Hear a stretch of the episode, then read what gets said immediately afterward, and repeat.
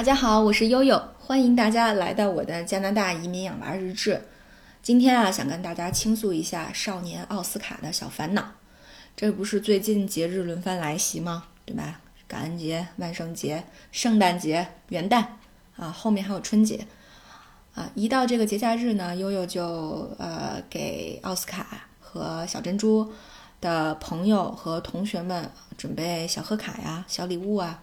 比方说什么小尺子、小橡皮、小本本儿，啊，但是呢，经过这么几次以后，奥斯卡就开始不开心了。为什么呢？就是因为无论他送出多少，他都没有收到回礼，或者说收到了一份啊、两份回礼，嗯，他就开始陷入一个躁郁和自己的这个价值观冲突的状态啊。有一次还跟他爸吵了一架，为这个事儿，啊，他总说说为什么别人都管我叫雷锋啊？当然他们班同学特别多哈，都知道雷锋这个梗，中国同学很多。对，呃，说我总是在帮助别人，我总是在给大家送小礼物，但是我却什么也得不到。那要是这样的话，我以后还要不要给大家送礼物啊？所以就为这个事儿呢，我们呃经常会为这个事儿起口角。那后来我就跟他爸爸商量说，我们应该跟孩子进行一次关于舍与得之间关系的一个呃一个解释和澄清啊，让他建立一个健康的、积极的一个价值观。呃，所以我们是这样跟他沟通的哈。其实呢，就是关于送小礼物这件事儿，最早还是我在英国留学的时候啊。当年奥斯卡是四岁半到五岁半，那么在当地的一个小学读这个呃 preschool，就是学前班。呃，每到快节假日之前啊，我那个英国邻居就是快九十那个老爷爷，还有呢一些跟我关系很亲密的同学家长，就会善意的提醒我说，说悠悠这边的。啊，习俗是小朋友们之间会互相送礼物，所以千万你得给奥斯卡准备点儿，别让他成为那个呃那么硌了膀子的一个小孩儿啊，所以搞不好就会孤立他。后来我想也是哈，咱们既然这个这个呃到那儿生活就要呃这个 follow 别人的这个习俗嘛，所以基本上我会发现，哎，我带多少礼物过去。那奥斯卡就会收多少礼物回来。那甚至有的时候去参加别人的生日 party，你送个生日礼物，那呃寿星佬还会给你回很多礼物哈。嗯，而且呢，这个尤其是在圣诞节之前哈，你到英国随随便哪个城市，我相信的高街上啊，因为我在伦敦啊，包括我们那城市看到的情况都是这样，你会发现最热闹的那个小店肯定是卖贺卡的。啊，他会根据你这个节日的主题呀，你送的对象啊，性别呀。呃，关系啊，啊，区分各种各样不同主题的啊，带着不同的这个祝语的贺卡啊，不同风格的贺卡啊，有一些这个比较优雅的，有一些比较这个幽默搞笑的啊，都是有的。你有很多很多的选择，嗯，那甚至像英国的那个凯特王妃的呃妈妈，早年间不就是一空姐吗？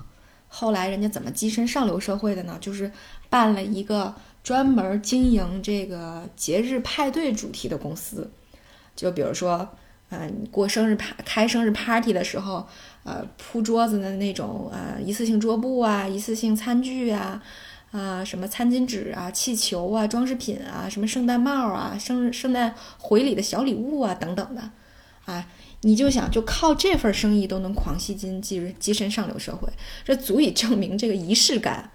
呃，有在人们的生活当中啊，有多么的重要，尤其是像生日和圣诞节这样重要的、重要的场合啊。所以呢，我们到加拿大以后啊，这不是都是英联邦国家吗？我们就 copy paste 呗，我们依然如法炮制呗。但是发现哦，情况变了，这边并没有小朋友回礼。我呢一度也很困惑，所以我就问了一下我这个多伦多市区的朋友。啊，包括包括还有一些小城市，可能西人比较多，中国人比较少。我问了一下啊，原来还大家还是回礼的，所以我就妄自揣测了一下，我觉得这可能跟这个我们居住的这个社区也好，还有城市也好，中国人多啊，这个西方的这种价值观啊，包括一些具体的细节，可能呃被大家忽略掉了有关系啊，我是这样臆测的哈，呃，所以呢，这个。没有收到回礼，可能也也是呃可以理解的。但是呢，在跟孩子的交流过程当中，你会发现挺挑战的，因为在孩子的过程，就是孩子的心理中，他就认为说，我送你把尺子，你我我就应该收到你送我一个铅笔。他可能会这样衡量说，你看我给你一块巧克力，你就应该回 回我一块糖啊，因为他们有时候在学校吃饭会互相交换零食，就是这么一个等值交换的概念。所以在孩子的心目当中，他可能并没有。呃，所谓舍与得的这种概念，他更多的是看到他眼前的这些东西。但是奥斯卡和小珍珠不一样，因为奥斯卡已经十岁了，对吧？那你跟这样的少年在沟通这个问题的时候，可能就呃要给他讲的更更多一些，更深层次、更长远一点。那我们是这么做的。呃，第一个呢，我给他讲了，我说你看我们以前在英国生活的时候，呃，这个习惯、这个习俗是很重要的。这说明了什么呢？说明在这个西方主流的这种价值观，或者叫盎格鲁撒克逊文化的这种主流价值观体系里面，在这种重要节日当中，去表通过这种方式，通过送礼物、送贺卡的方式，去表达情感，去表达呃你对别人的感谢，别人对你的重要，这是一个呃很很很很重要的事情啊。所以呢。我们即使在加拿大，我们虽然生活在这个地方，但是总有一天你会走出去，你会看到更大的世界，你会交更多的不同民族文化背景的朋友，所以你也要尊重别人的习俗，你才能够被别人所接纳。我说，你看你有那么多好朋友，对吧？你的发小，就包括就他的发小叫叫呃 Daniel Vernon，是个英国的小朋友，他现在的好朋友是个印度的小伙。我说，你看，你你也要去尊重人家，比如说圣诞节的时候，你要给他寄贺卡呀，对吧？印度这个，呃，他不吃不吃鸡蛋，不吃呃不吃肉，那比如说人家来我们家，呃吃呃这个吃饭或者 party 的时候，我们就要给人准备素餐，我这些都是对人家基本的尊重，而每个人都是值得被尊重的。我们所生活的这个地方。他推崇的价值观就是每个人都值得被尊重，每个人的文化传统都值得被尊重，所以你也要尊重别人，这样别人才能尊重你。啊，我说这是第一点。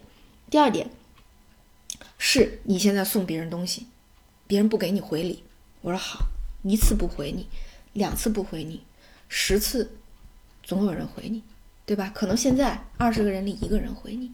等你坚持下去，我相信可能明年会变成两个，后年会变成五个。那说明什么了呢？说明你影响了别人。我说什么人影响了别人之后会发生什么呢？你会发现，哦，你在这个团体里面积累的个人信用越来越高，别人越来越喜欢你，那么你就会成为一个有领导力的人。但是他就问，他说：“妈妈，那不就是花钱买来的吗？”我说你可以这样理解，但是也不能完全这样理解。为什么呢？首先，你不用担心说这些礼物花了很多钱，因为很多东西都是我从淘宝上淘的啊。我说你可以把它理解成我们花了小钱去办了大事儿。为什么呢？因为你看，我们花同样等值的钱哈，我们在淘宝上能淘来特别萌的小本本，特别漂亮的小橡皮啊，特别有创意的小铅笔，对吧？我说大家在收到这些东西的时候，就会内心产生非常非常美好的感受。你可以把它理解为，你花了小钱办了大事儿，总有一天别人也会想，哎，我也想带给别人美好感受的时候，那我应该怎么做呢？是吧？所以我可能就会在这样重要的场合做这样重要的事儿。那你这样就改变了别人，你不但花了小钱办了大事儿，而且你还影响了一批人。我说，这样在成为一个将来一个成功的人的时候，在成为一个对社会有价值的人的时候，这就是你的方法论，就是你怎么来做能够影响别人。对吧？所以这是第二点。我说这点你是不是认可？他说我认可。我说这就是在我们 HR 里面提到的一个 KPI 关键绩效指标。你在关键的时候办了一件关键的事儿，虽然这件事儿可能并不大，可能很小，但是它会让别人产生很美好的感触。那么这么好的事儿，你为什么不做呢？嗯，他说有道理。那那还是做吧，哈。反正接一句说，反正不花我的零花钱啊。OK，你爱怎么想怎么想吧。啊，第三个呢？我说你不要认为我们生活在一个中国人的社区里，我们的价值观就不推崇这件事儿。我说我们的老祖宗从很久就说，很很早就说，叫勿以恶小而为之，勿以善小而不为，对吧？前一句你懂，不能因为这个坏事小你就干；后一句你可能生活中不常见，就是并不要认为这件小事儿很小，这个好事儿特别小，你就不做。我说这一点在中西的价值观当中都是推崇的，小小的善意也要表达，小小的好事儿也可以做。所以呢，我说，其实中国有中国的国情，因为现在，呃，国内的这个教育的现状就是可能并不是推崇同学们在节假日期间给同学们或者给老师送礼物啊，可能会造成一定的攀比啊。对吧？可能会影响一小撮撮老师对同学们之间产生不公平的待遇呀，啊，可能还有家长对这些事情的这种担心和臆想啊。我说这可能是因为这些原因，国内并不是推崇，对吧？但是呢，呃，在加拿大，在这个时点表达善意，就是一件事很受推崇的事情。我说你要寻求，一定要寻求一。首先你要重视二者之间的差别，第二个最重要的就是你怎么能成为一个世界公民，不仅是中国人，不仅是加拿大人，不仅是哪哪哪的人。我说你要成为很多不同民族文化背景朋友的，呃，不同民族文化背景的人们的朋友的时候，你就要寻求二者文化之间的结合点。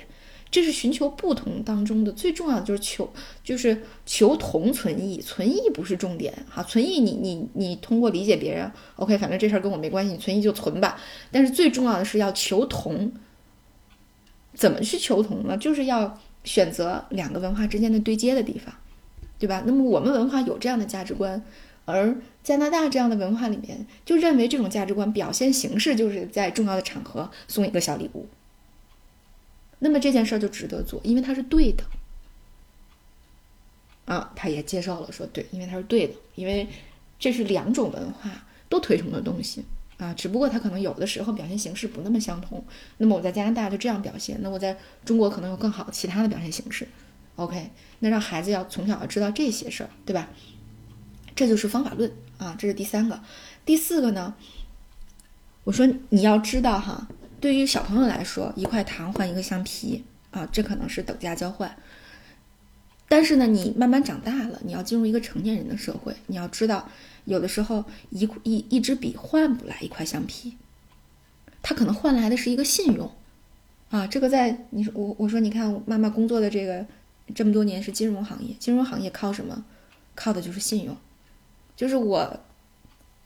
存一支笔进银行的时候，银行在信用在在我的存折上给我写了啊，有有有一支笔，这句话就能代表这支笔。所以我说，你每送别人一个礼物的时候，你这句话写的是什么呢？你可能在你的朋友的心目中写下来的就是奥斯卡赠予了我一份小美好，将来我可能会回复他一个大确幸，啊，或者我也回复他一个小美好。我说，所以你累积出来的是在别人的心里的友谊的存折上写下来的这样的一句话，可能他没有当期的通过别的形式，比如铅笔、橡皮的形式又还给你，但总有一天他可能愿意把这个存折交出来给你。那个时候可能是你最困难的时候，哎，你就获得了一份帮助，获得了一份温暖，哎，那个时候的温暖和帮助可能对你来说就是最有价值的。这就是为什么我们要对别人好。啊，因为那就是为了防止你在最困难的时候啊，依然对这个世界保有期许、保有期望。我说这个才是呃，对于你人生来说最最重要的资产。好吧，反正后面的话他可能听不太懂，但是关于这个写存折这个事儿，他大概是懂的。呃，OK，慢慢消化吧。所以呢。差不多通过这一番讲解啊，当然一番讲解不是一天晚上发生的，啊，可能每一次吵架都会，呃，激发出悠悠一个新的灵感。那么把这几个凑在一起，反正我觉得现在慢慢说服了奥斯卡先生啊。奥斯卡先生有的时候呢也会听悠悠的这个节目啊，希望奥斯卡先生在听到这期节目的时候，呃，能够对这个爸爸和妈妈对这件事儿的看法有一个呃这个。深层的认知啊，这是我们对你，呃，每一次解释做的一个总结啊，希望你也能够慢慢的去体会吧，因为，呃，这个鸡汤这个事儿嘛，就是你喝进去了之后，嗯，并不一定当期能长胖啊，要慢慢的消化。好，呃，这个这个，也希望通过这种方式哈，和各位喜马拉雅的听友们探讨，就在每一个小朋友。在产生这种成长过程中的烦恼啊，特别是在这种中西对撞的文化当中产生这种呃这个思想波动的时候，我们应该如何的引导他们啊？我相信不仅仅是这个会这个话题是一个是一个话题，其实很多都是一个话题。比如说，嗯，随着孩这边的孩子们，呃，尤其中国的孩子们慢慢长大之后。他们可能不喜欢中文，那因为学中文的事儿，很多家庭也都在有有一些小烦恼和不愉快啊，所以其实这样方方面面都会产生问题，呃，也希望大家能够群策群力啊，给悠悠一些更好的建议，我们来，我们家长朋友们和这个青少年的小朋友们能够共同的成长。好，今天就跟大家叨叨到这里吧，呃，这个感谢大家对悠悠。和奥斯卡同志的关注。